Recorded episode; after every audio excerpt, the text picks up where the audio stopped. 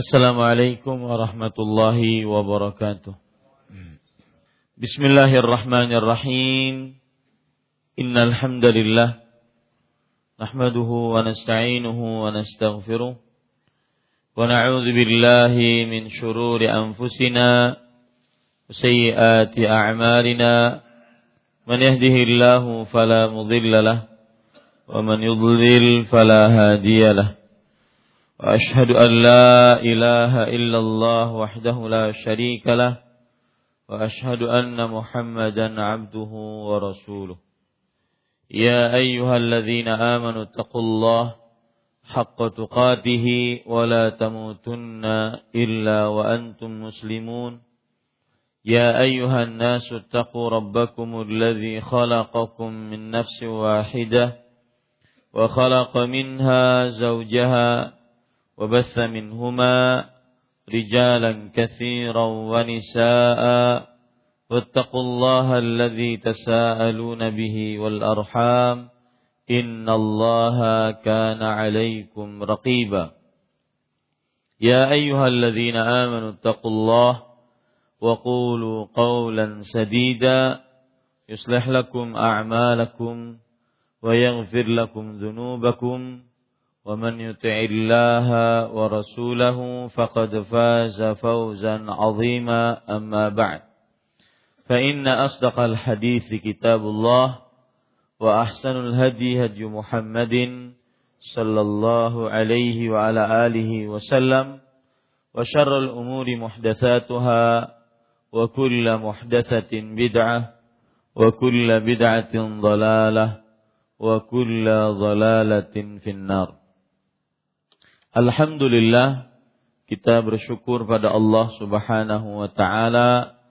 Pada hari ini hari Selasa 29 Rabiul Tsani 1439 Hijriah kita dimudahkan dengan takdirnya untuk membaca kembali kitab Taisir Karimir Rahman fi Tafsiri Kalamil Mannan yang ditulis oleh Fadilatul Syekh Al-Allamah Abdul Rahman bin Nasir Al-Sa'di rahimahullahu taala.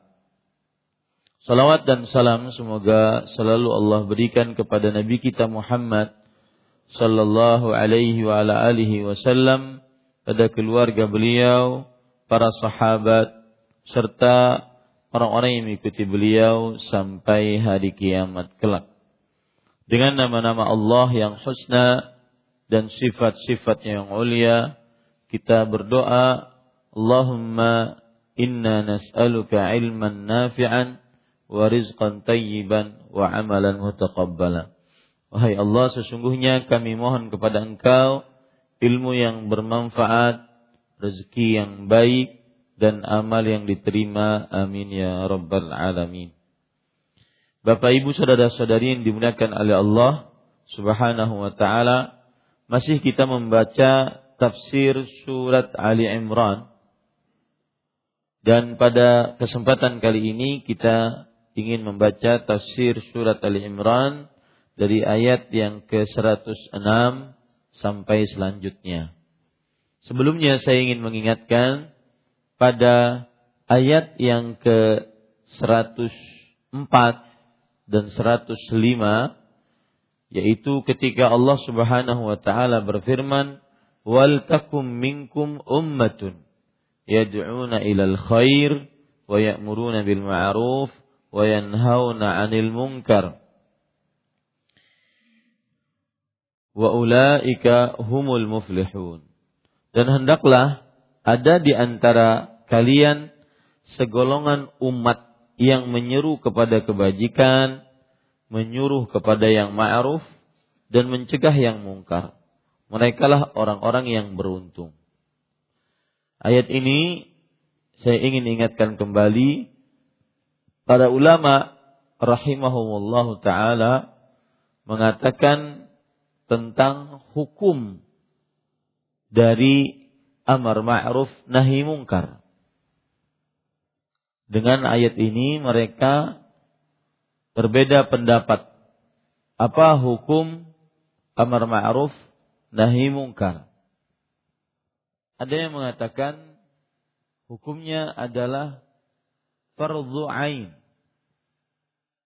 Artinya diwajibkan oleh pembuat syariat Allah Jalla fi'ula dengan kewajiban atas setiap orang dari hamba-hambanya. Siapa saja yang melihat kemungkaran, maka dia wajib mencegahnya. Dan siapa saja yang melihat orang-orang menyimpang dari yang ma'ruf, maka dia wajib memerintahkan kepada yang ma'ruf. Sesuai dengan kemampuannya masing-masing. Sebagaimana sabda Rasul Shallallahu Alaihi Wasallam dalam hadis riwayat Imam Muslim dari Abu Sa'id Al Khudri, "Man ra'a minkum munkaran falyughayyirhu biyadihi, fa in lam yastati' فبقلبه فبلسانه فإن لم يستطع فبقلبه وذلك أضعف الإيمان Siapa saja di antara kalian yang melihat kemungkaran maka hendaklah dia mengingkarinya dengan tangannya. Jika tidak sanggup, maka hendaklah dia mengingkarinya dengan lisannya. Jika tidak sanggup, maka hendaklah dia mengingkarinya dengan hatinya. Dan yang demikian itu adalah selemah-lemah iman. Dalam riwayat yang lain, "Walaisa wara'a dzalika anil imani habbatu khardal. Dan tidak ada di belakang pengingkaran dengan hati keimanan walau seberat batu biji sawi. Pendapat yang kedua mengatakan bahwa amar ma'ruf nahi mungkar hukumnya adalah fardu kifayah. Dalam artian tidak diwajibkan atas setiap orang dari hamba Allah. Tetapi jika sebagian kaum muslimin mengerjakannya, maka jatuh dosa, lepas dosa dari kaum muslimin yang lain yang belum mengerjakannya. Nah, perbedaan pendapat di antara para ulama ini memberikan pelajaran kepada kita bahwa jika ada yang mengatakan amar ma'ruf nahi mungkar adalah fardu kifayah, maka pada saat itu yang tidak tahu ma'ruf, tidak tahu mungkar, jangan amar ma'ruf, jangan nahi mungkar. Karena nanti malah yang tidak tahu ma'ruf kemudian memerintahkan kepada yang ma'ruf menurutnya dan tidak tahu mungkar kemudian dia mencegah dari yang mungkar menurutnya akhirnya yufsidu aksara mimma yuslih. Merusak lebih banyak dibandingkan memperbaiki. Mendatangkan kemudaratan malah lebih banyak dibandingkan memperbaiki. Entah caranya dia keliru nanti. Entah dalil yang disampaikan keliru nanti. Maka hati-hati. Kalau seandainya kita katakan hukum amar ma'ruf nahi mungkar fardu kifayah. Jangan sembarangan masuk ke dalam ini. Karena dia tidak tahu yang ma'ruf Akhirnya nanti bukan memerintahkan kepada yang ma'ruf, malah memerintahkan kepada yang mungkar. Dia tidak tahu yang mungkar, akhirnya nanti bukan malah mencegah kepada yang mungkar atau dari yang mungkar, malah memerintahkan kepada yang malah mencegah dari yang ma'ruf. Ini bahaya. Kalau seandainya tadi kita mengambil pendapat pertama, yaitu bahwa amar ma'ruf nahi mungkar hukumnya fardu ain. Maka itu pun harus hati-hati juga. Kenapa? Karena siapa yang mampu dengan tangannya, dia lakukan. Yang tidak mampu, jangan dia lakukan dengan tangannya. dia hanya dengan lisannya. Yang tidak mampu dengan lisannya, jangan dia lakukan dengan lisannya. Dia hanya dengan hatinya.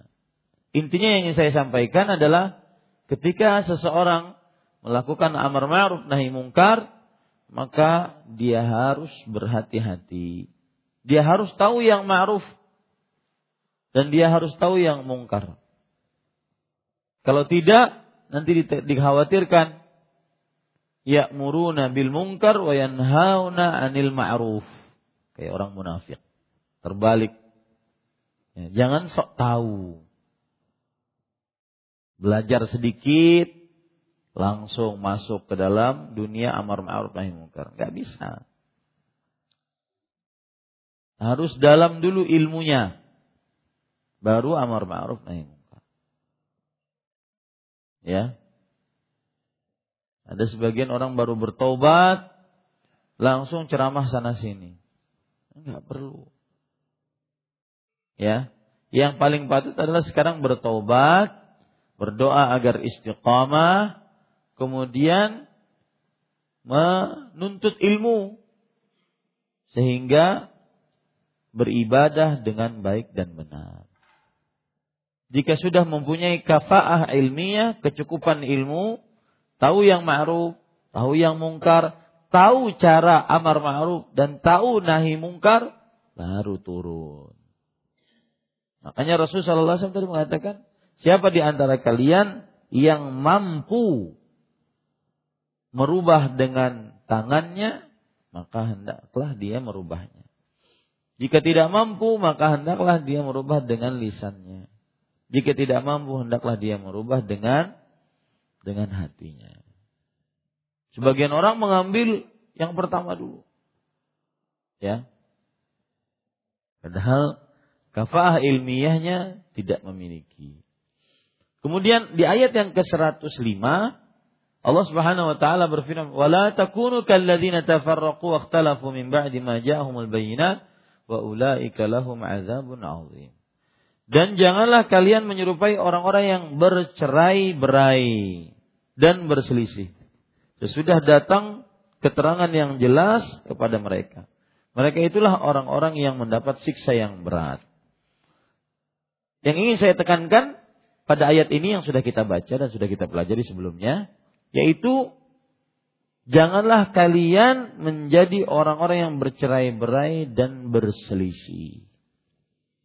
Para ulama berbeda pendapat. Siapa orang-orang yang bercerai-berai ini? Ada yang mengatakan mereka adalah ahli bid'ah. Karena memang perbuatan bid'ah, perkara baru dalam agama, mencerai-beraikan kesatuan kaum muslimin yang asalnya kaum muslimin berkumpul, ada orang-orang yang melakukan perkara yang baru dalam agama, dia menyendiri. Jadi sebenarnya perkara baru dalam agama itu mencerai beraikan kaum muslimin dan itu salah satu sisi buruknya perbuatan bid'ah. Pendapat yang lain orang-orang yang bercerai berai di sini maksudnya adalah kaum khawarij kaum Khawarij. Dalam artian mereka bercerai-berai, keluar dari kesatuan kaum muslimin, tidak mau taat di, di bawah kepemimpinan yang sah. Dengan dalih macam-macam. Wallahu alam pendapat yang lebih kuat adalah yaitu janganlah kalian bercerai-berai dan berselisih maksudnya adalah para pengikut ahli, para pengikut bid'ah, para pelaku perkara baru dalam agama. Karena Rasulullah SAW bersabda, "Man ya'ish minkum ba'di fasayara ikhtilafan katsira." Siapa saja yang hidup dari dari kalian sepeninggalku, niscaya ia akan melihat perbedaan perselisihan yang sangat banyak. Kenapa terjadi perselisihan tersebut? Karena Wa iyyakum wa muhdatsatil umur. Jauhi oleh kalian perkara-perkara baru dalam agama. Nah, ini yang menyebabkan perpecahan. Maka pendapat yang lebih kuat pada ayat ini janganlah kalian menjadi orang-orang yang bercerai dan berselisih. Maksudnya adalah siapa? Para pelaku bid'ah, perkara baru dalam agama yang mengikuti hawa nafsu mereka, tidak mencukupkan dengan hadis eh, dengan ajaran Rasulullah sallallahu alaihi wasallam. Nah, sampai sini pada pertemuan sebelumnya. Baik, kita baca sekarang ayat yang ke-106. A'udzu billahi minasy syaithanir rajim. يوم تبيض وجوه وتسود وجوه فأما الذين اسودت وجوههم أكفرتم بعد إيمانكم فذوقوا العذاب بما كنتم تكفرون وأما الذين ابيضت وجوههم ففي رحمة الله هم فيها خالدون Penulis rahimahullahu taala berkata pada ayat ini saya bacakan dulu artinya. Artinya pada hari itu ada muka yang putih berseri dan ada pula muka yang hitam muram. Adapun orang-orang yang hitam muram mukanya kepada mereka dikatakan, "Kenapa kamu kafir sesudah kamu beriman?" Karena itu rasakanlah siksa disebabkan kekafiran mereka dalam kekafiranmu itu. Adapun orang-orang yang putih berseri mukanya, maka mereka berada dalam rahmat Allah. Mereka kekal di dalamnya. Surat Ali Imran ayat 106 sampai 107. Pada ikhwan yang dirahmati oleh Allah Subhanahu wa taala, di sini Penulis rahimahullah taala berkata, "Tsumma bayyana mata yakunu hadzal adzab al-azim wa yamassuhum hadzal adzabul alim." Kemudian Allah Subhanahu wa taala menjelaskan tentang kapan terjadinya siksanya, siksaan yang berat tersebut dan kapan mereka merasakan siksaan yang pedih tersebut. Baik. Kita tadi sebutkan di ayat yang ke-105 bahwa janganlah kalian menjadi orang-orang yang melakukan perbuatan bid'ah. Diancam oleh Allah wa ulaika lahum adzabun azim. Dan mereka itulah orang yang mendapat siksa yang berat. Nah, kapan pelaku bid'ah, pelaku perkara baru dalam agama mendapatkan siksa yang berat yaitu di hari kiamat. Penulis rahimahullah taala berkata, yukhbiru ta'ala bitafawutil khalqi yaumal qiyamah fis sa'adati wasyaqawah. Allah Subhanahu wa taala memberitakan tentang perbedaan tingkatan para makhluk pada hari kiamat dalam kebahagiaan dan kesengsaraan. Maksudnya adalah Allah Subhanahu wa taala memberitahukan pada ayat ini bahwa manusia masuk surga hamba Allah masuk surga. Nikmat-nikmat mereka di surga tidak sama. Nah, itu kita harus kenal. Harus kita yakini bahwa nikmat surga antar penghuni surga tidak sama. Ada surga Firdaus, ada surga yang di bawahnya. Ada surga Aden. Ada orang yang mendapatkan surga tanpa hisab, tanpa azab. Ada orang yang mendapatkan surga dan di dalamnya dia dapat ridha Allah. Ada orang yang mendapatkan surga di tempat yang tinggi dan semisalnya. Nah, begitu pula siksa neraka. Ada orang yang mendapatkan siksa di dalam neraka yang paling dalam. Seperti orang munafik. Munafik i'tiqadi. Innal munafiqina fi darkil asfali minan nar. Sungguhnya orang-orang munafik di dalam neraka yang paling dalam. Maka Di sini Allah memberitakan tentang perbedaan tingkatan para makhluk pada hari kiamat dalam kebahagiaan dan kesengsaraan. Salah satu tingkatannya kata penulis rahimahullah taala wa annahu tabyaddu wujuh ahli sa'adah alladzina amanu billahi wa sadaqu wa sadaqu rusulah wa imtathalu amrah wajtanabu nahyah. Sebelumnya saya ingin mengingatkan kalau kita memahami bahwa surga itu tingkat-tingkatan, neraka itu tingkat-tingkatan, maka ini memicu kita untuk mendapatkan surga yang paling tinggi. Jangan sekedar hanya ingin masuk surga. Tapi bagaimana mendapatkan surga yang paling tinggi? Rasulullah Shallallahu Alaihi Wasallam bersabda, Inna fil jannati mi'ata darajah. Sesungguhnya di dalam surga seratus tingkatan. Ma bainad darajatain kama bainas sama'i wal ard. Antara tingkatan dengan tingkatan itu seperti antara langit dengan bumi. Saya sering mengungkapkan langit yang kita lihat ini hanya sebatas kekuatan mata kasat kita. Bukan itu yang dimaksud oleh Allah. Ini para ikhwan yang dirahmati oleh Allah Subhanahu wa taala. Ini memicu kita untuk semangat beribadah. Terutama semangat mengerjakan amalan amalan apa? Sunnah. Karena amalan sunnah itu yang akan membedakan seseorang tingkatannya di dalam surga.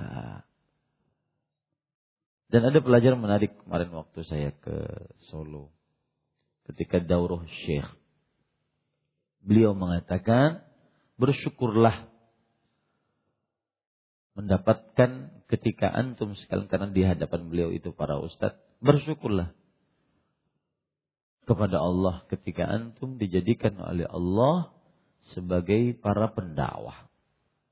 Dan jangan sekali-kali tinggalkan pekerjaan itu. Dengan dalih saya ingin berhenti sebentar. Saya ingin berdagang. Saya ingin usaha dulu. Tidak. Jangan tinggalkan. Kemudian beliau mengatakan, siapa yang meninggalkan, maka dia akan tidak pernah kembali. Atau sangat sulit untuk kembali. Kemudian beliau mengatakan, dan termasuk tanda kesyukuran ketika orang sudah dipilih oleh Allah sebagai ahli ilmu yang mendakwahi umatnya, umat Islam, maka dia sebenarnya adalah orang yang ahli ibadah. Tanda kesyukuran orang tersebut adalah dengan memperbanyak ibadah. Maka ini pelajaran bagi kita.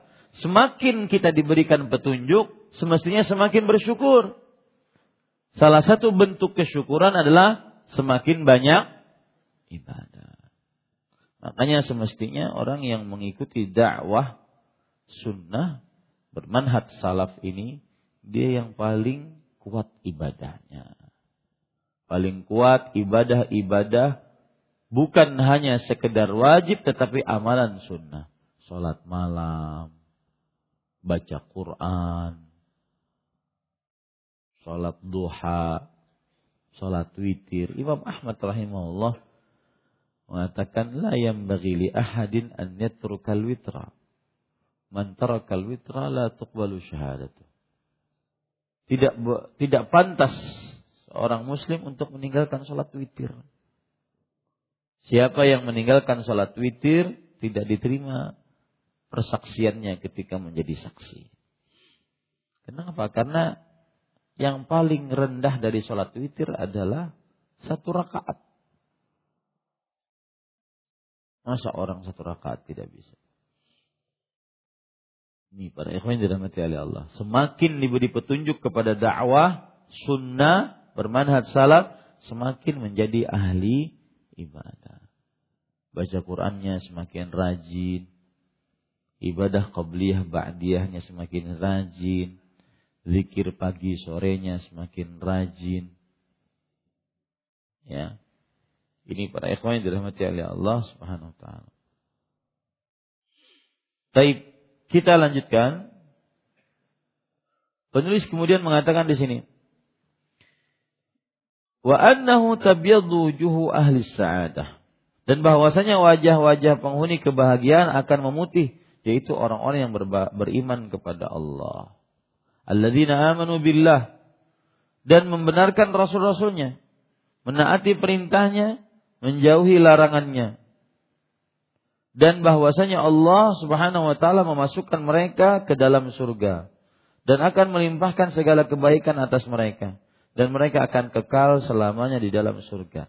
Maksudnya para ikhwah dirahmati oleh Allah, salah satu tingkatan tingkatan surga adalah orang ada masuk surga tapi wajahnya biasa aja. Tapi ada yang penghuni surga wajahnya putih bersinar, bercahaya. Nah, ini salah satu bentuk tingkatan-tingkatan di surga. Maka ini sekali lagi memotivasi kita untuk senantiasa lebih banyak ibadah. Agar tingkatan-tingkatannya berbeda-beda. Jangankan kita di surga, di dunia saja klasifikasi itu kan terlihat si fulan kelasnya VVIP, si fulan kelasnya VIP, si fulan kelasnya biasa, si fulan kelasnya rendahan. Itu saja kita sudah merasa merasa rendah kalau di tempat yang rendah. Ya. Itu di dunia, bagaimana di akhirat?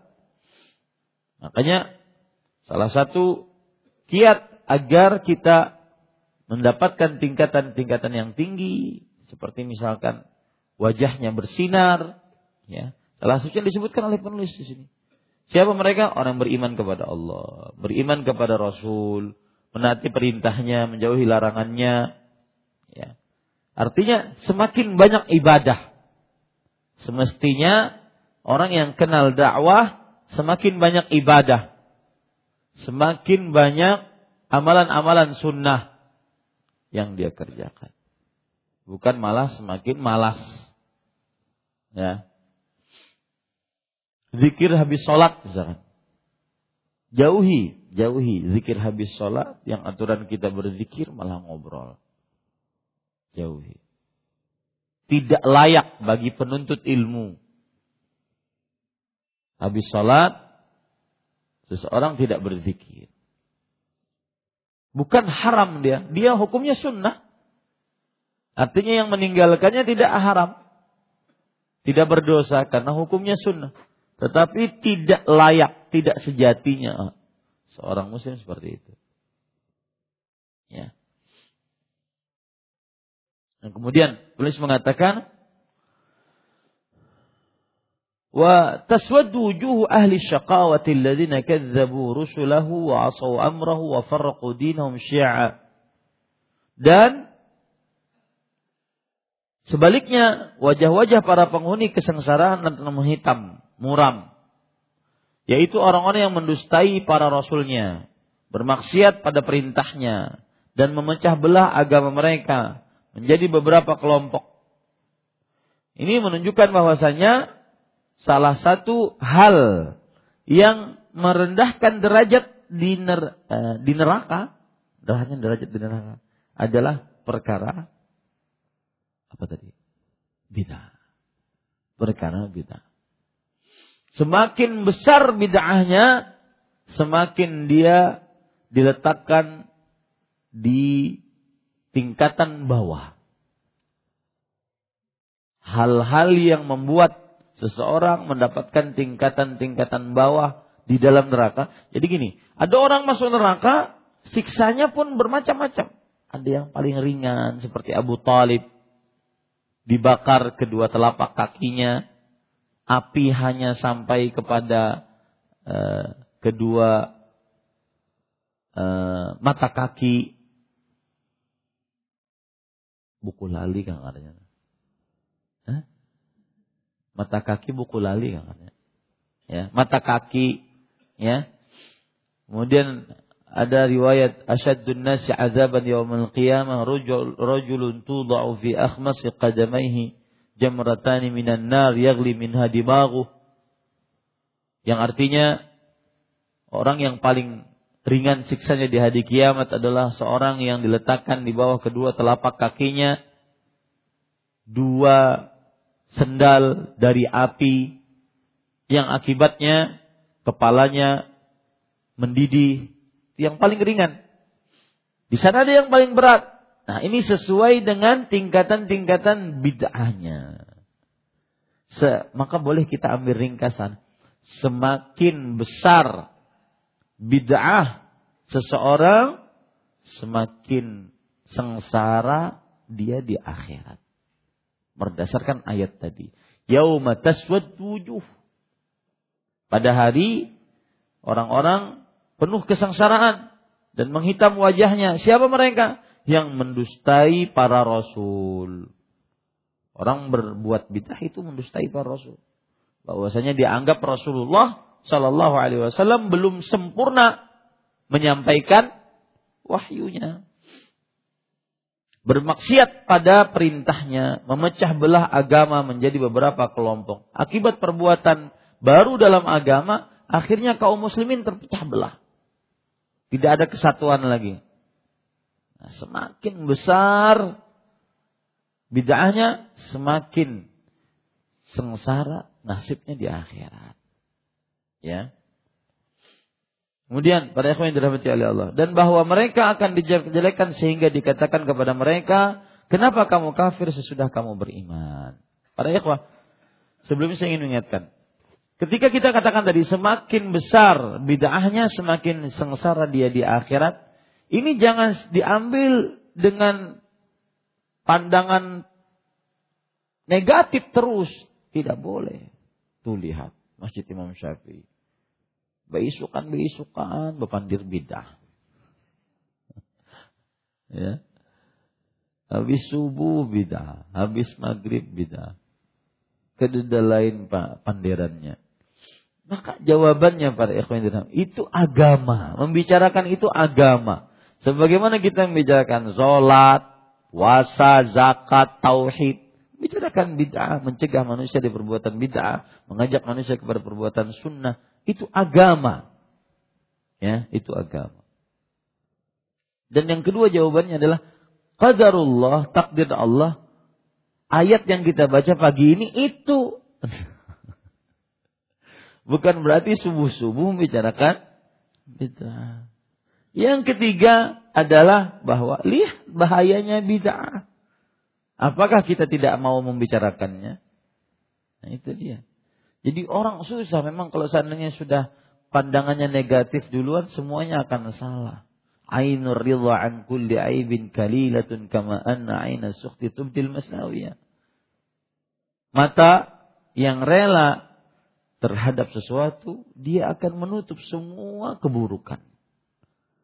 Sebaliknya mata yang sudah murka terhadap sesuatu, sekecil apa pun menjadi kesalahan besar. Sekecil apa pun. Jadi semua salah. Ya, semua salah. Nah, kemudian para ikhwah, lihat ini contoh lagi bahwa mereka dijelek-jelekan sehingga dikatakan kepada mereka, "Kenapa kamu kafir sesudah kamu beriman?" Sama ini.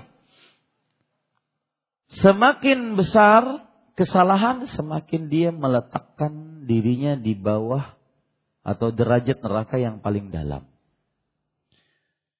Seperti ini. Orang kafir belum pernah masuk Islam. Dia berdosa. Dosa besar disiksa kekal abadi di dalamnya. Tetapi lebih parah lagi orang beriman murtad. Nah, paham maksud saya? Itu dia. Jadi semakin besar dosanya, semakin besar siksanya. Salah satu penyebab siksa adalah apa? Kekafiran, penyebab pemberat siksa. Kekafiran setelah keimanan. Bukannya malah dia mempertahankan keimanannya. Lebih berat lagi dari itu, orang yang kafir setelah beriman, kemudian beriman lagi, kemudian kafir lagi. Murtadnya dua kali. Ini lebih berat lagi. Maka seperti yang sudah saya sebutkan bahwa semakin besar bid'ah yang dia lakukan, semakin sengsara dia di akhirat. Baik. Kemudian penulis mengatakan, "Fakaifa ikhtara'tumul kufra 'alal iman?" Bagaimana mungkin kalian memilih kekufuran di atas keimanan? Fadzuqul 'adzaba bima kuntum takfurun. Maka rasakanlah azab disebabkan kekafiran kalian. Alhamdulillah selesai ayat yang ke-106. Baik. Kita baca ayat selanjutnya atau panjang ya. Cukuplah dua ayat. Lanjut atau tidak? Cukup ya. Pas sudah waktu syuruk. Wallahu alam wa sallallahu nabi Muhammad walhamdulillahi rabbil alamin. Ada yang ingin bertanya? Yang jelas semua intikas, makasih Pak. Semua intikas adalah termasuk kehinaan. Makanya tadi kan saya sebutkan kisah sama kita kisah dengan Syekh Ibrahim. Bahkan itu pertanyaan saya sendiri di majelis khusus. Saya bertanya, Syekh gimana seorang pendakwah dia melihat dirinya tidak ingin ngambil sesuatu dari dakwahnya, tidak ingin bersandar dengan amplop yang dia kasih yang dikasihkan oleh jamaahnya. Dia ingin usaha. Maka Syekh menjawab, kalau seandainya dia sudah punya penghasilan, maka cukup.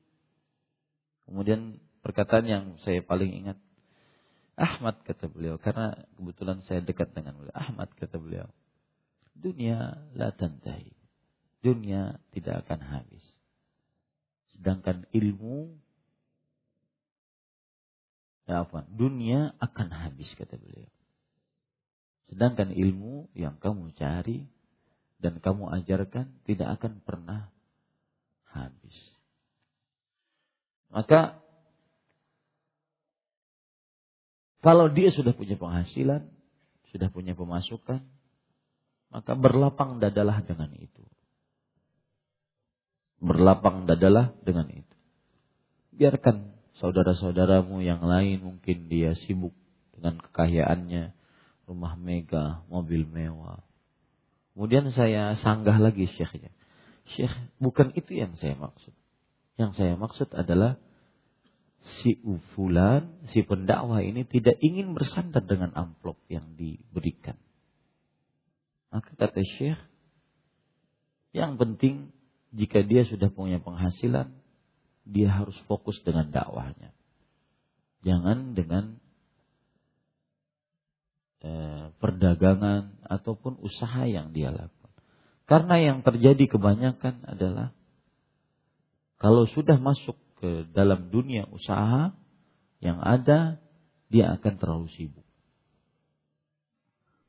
Lihat sekarang, lulusan lulusan universitas-universitas Islam, baik Madinah, Mekah, Mesir, banyak ribuan yang terjun di dunia dakwah berapa? Bahkan ada sebagian orang yang belum lulus sudah profesinya jadi pengusaha. Ini ilmunya ke mana? Ini tidak benar. Itu nanti kata kata beliau gangguan syaitan. Mengganggu manusia agar dia memilih jalan yang lebih rendah daripada jalan yang sudah ditentukan oleh Allah. Kemudian beliau mengatakan, "Hada istifa min Allah." Ini pilihan Allah, Ahmad. Pilihan Allah. Jangan dibuang-buang pilihan tersebut. Nah, sama ketika orang dulunya nuntut ilmu, ini intikas berbalik. Kemudian dia jauh dari majelis ilmu. Akhirnya yang ada adalah seperti orang awam. Atau hanya sebatas kenangan-kenangan. Aku dahulu. Aku dahulu. Seakan-akan yang dahulu sudah cukup. Ya, aku dahulu lawan Ustadz Ahmad tuh kawan tuh pak ke mana-mana. Dahulu ya dahulu. Ini tidak benar. Nah, sama seperti yang disebutkan tadi. Akafartum ba'da imanikum. Apakah kalian kufur setelah keimanan kalian? Meskipun orang yang uh, berhenti menuntut ilmu tidak kufur, tidak. Tetapi perbuatannya se apa namanya senada. Bukan sama ya senada. Artinya meninggalkan kebaikan setelah dia mendapatkannya. Menanggalkan dan meninggalkan kebaikan setelah mendapatkannya. Maka sebuah kerugian yang sangat terugi ketika seseorang meninggalkan dan menanggalkan atributnya sebagai penuntut ilmu lebih rugi dibandingkan seseorang yang belum menuntut ilmu. Paham maksud saya? Wallahu alam. Tolong doakan adik saya operasi kanker di kepala. Mohon selamat. Terima kasih amin. Jazakallahu khairan atas permintaannya. Dan saya berpesan sebelum kita berdoa, berdoalah dengan diri sendiri kepada Allah Subhanahu wa taala, maka itu lebih bertawakal kepada Allah. Boleh kita minta doa seperti ini kepada orang-orang, tapi jangan lupa berdoa kepada Allah dengan diri sendiri. Itu lebih bertawakal kepada Allah. Dengan nama-nama Allah yang husna dan sifat-sifat yang mulia kita berdoa, Allahumma shi marbal muslimin, shifaan ajilan ghaira ajil, Allahumma anta syafi la shifa illa shifauk shifaan la yughadiru saqaman wa la alama. Ada yang lain? Tanyaan? Maka hati-hati para ikhwah. Hati berbolak-balik. Semangat kadang-kadang naik, kadang-kadang turun. Tadi beberapa pesan untuk diri saya pribadi sebelum Bapak Ibu. Semakin dia berilmu, semestinya semakin dia ahli ibadah. Semakin dia dipilih oleh Allah sebagai pendakwah, semakin dia semestinya ahli ibadah. Bukan hanya sekedar casing. Casing pakai peci ke mana-mana. Jenggot ditumbuhkan, dipakai ke mana-mana. Ya. Perempuan bercadar, jilbab lebar. Tetapi ahli riba misalnya. Ahli malas ibadah misalnya. Enggak. Semakin dia dibukakan oleh Allah ilmu, semakin dia bersyukur. Dan termasuk tanda kesyukuran dia adalah beribadah kepada Allah. Ini para ikhwah. Jadi berlomba-lomba kita dalam kebaikan. Berlomba-lomba mempertahankan hidayah dari Allah. Karena hidayah itu mahal, petunjuk itu mahal. Semoga bermanfaat. Subhanakallah bihamdik. Asyhadu an la ilaha illa anta wa atubu ilaik. Wassalamualaikum warahmatullahi wabarakatuh.